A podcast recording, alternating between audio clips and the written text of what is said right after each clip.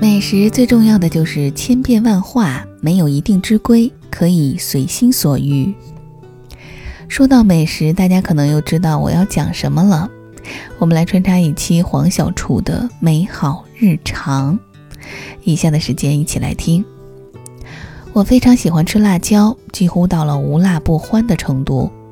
因为母亲是嗜辣的湖南人，父亲虽然是江苏人，但他年轻的时候也非常能吃辣。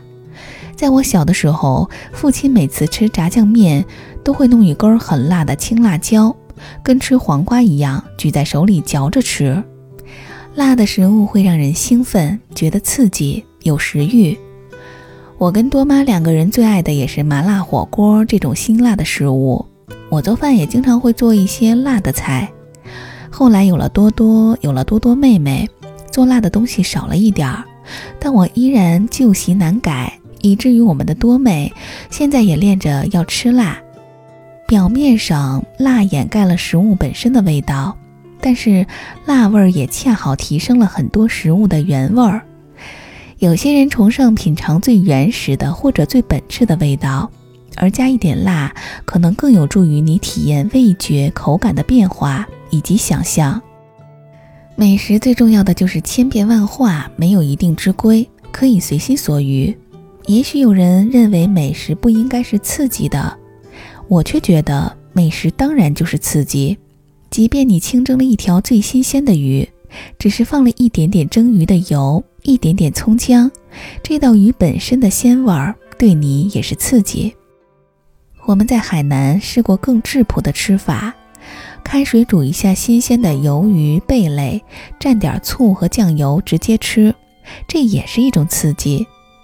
我在云南时，将松茸采摘洗净，直接放在火上轻轻的烤一下，或者用油轻轻的煎一下，撒一点点盐，就非常鲜美。这不是刺激吗？美食常常是刺激、丰富味觉的感受。使享受美食的人充满幸福感，但是在刺激之外，美食更重要的是一种想象，激发创造力，在想象中探索食物与生活的美妙之处。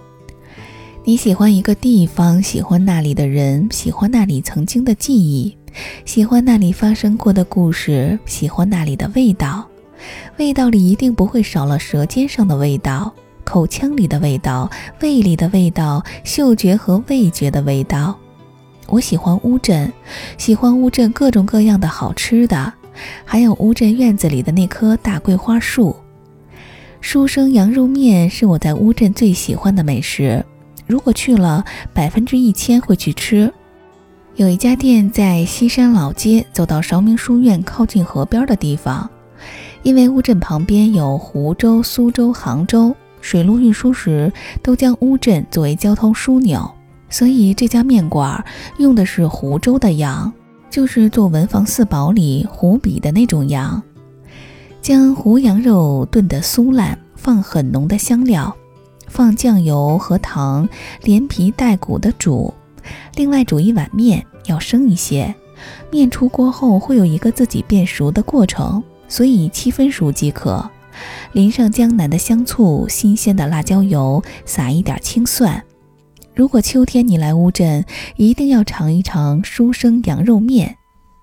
早晨吃完面，我回到院子里，这里有一棵树龄一百二十六年的桂花树，踩在落下的桂花树叶上有咔嚓的声音，想起我小时候特别喜欢踩在秋天的落叶上。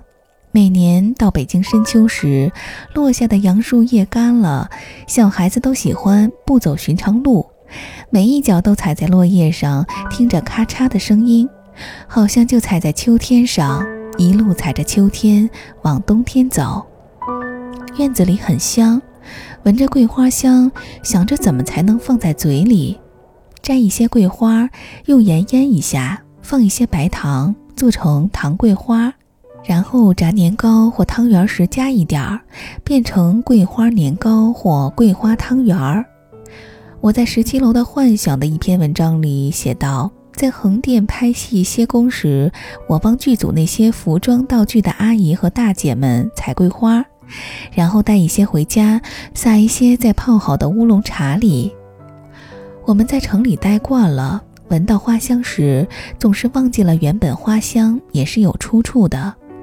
在乌镇，我便也看到了许多出处：桂花香的出处，年轻的戏剧人、戏剧爱好者的出处。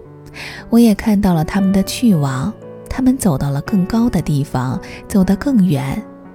我想这也是我做戏剧节的初衷。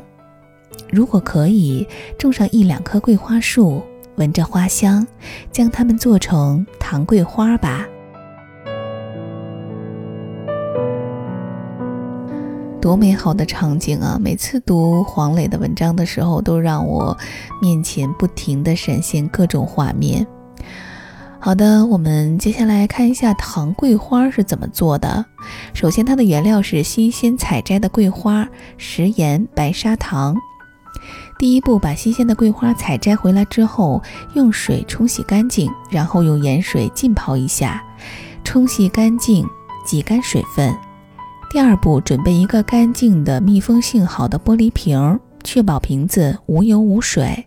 第三步，在玻璃瓶子中一层桂花、一层白砂糖隔着放，等上一周左右就可以食用了。第四步，有一罐色香味俱佳的糖桂花做辅料，我们就可以做出更多的美味，比如桂花年糕、桂花汤圆儿。好的，我们今天的分享就先到这里了。祝你。就此告别吧，水上的列车就快到站。开往未来的路上，没有人会再回返。说声再见吧，就算留恋，也不要回头看。在那大海的彼端，一定有空梦的彼岸。做最温柔，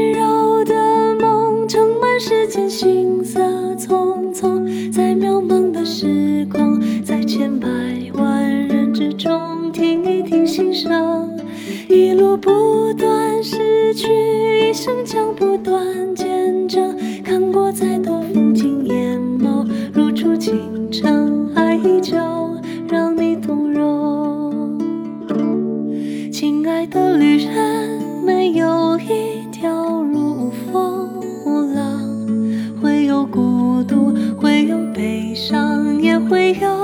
新的希望。亲爱的旅人，这一程会短暂却又漫长，而一切终将汇聚成最终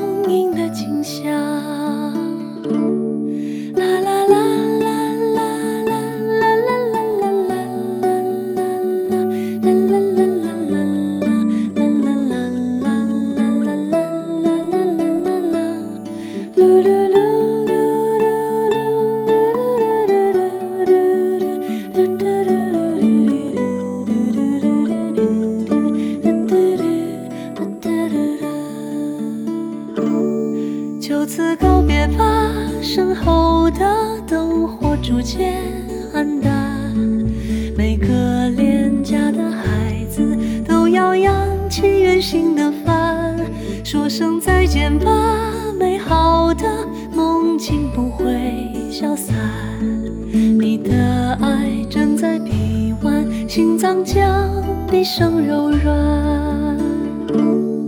既然相遇是种来自于时光的馈赠，那么离别时也一定要微笑着回忆放心中。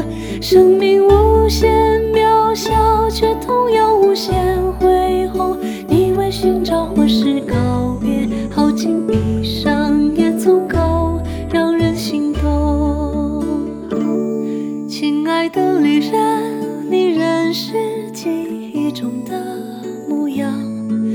过人群，走过人间，再去往更远的远方，你灵魂深处总要有这样一个地方，永远在海面飘荡，在半空中飞扬，永远轻盈，永远滚烫，不愿下沉，不肯下沉。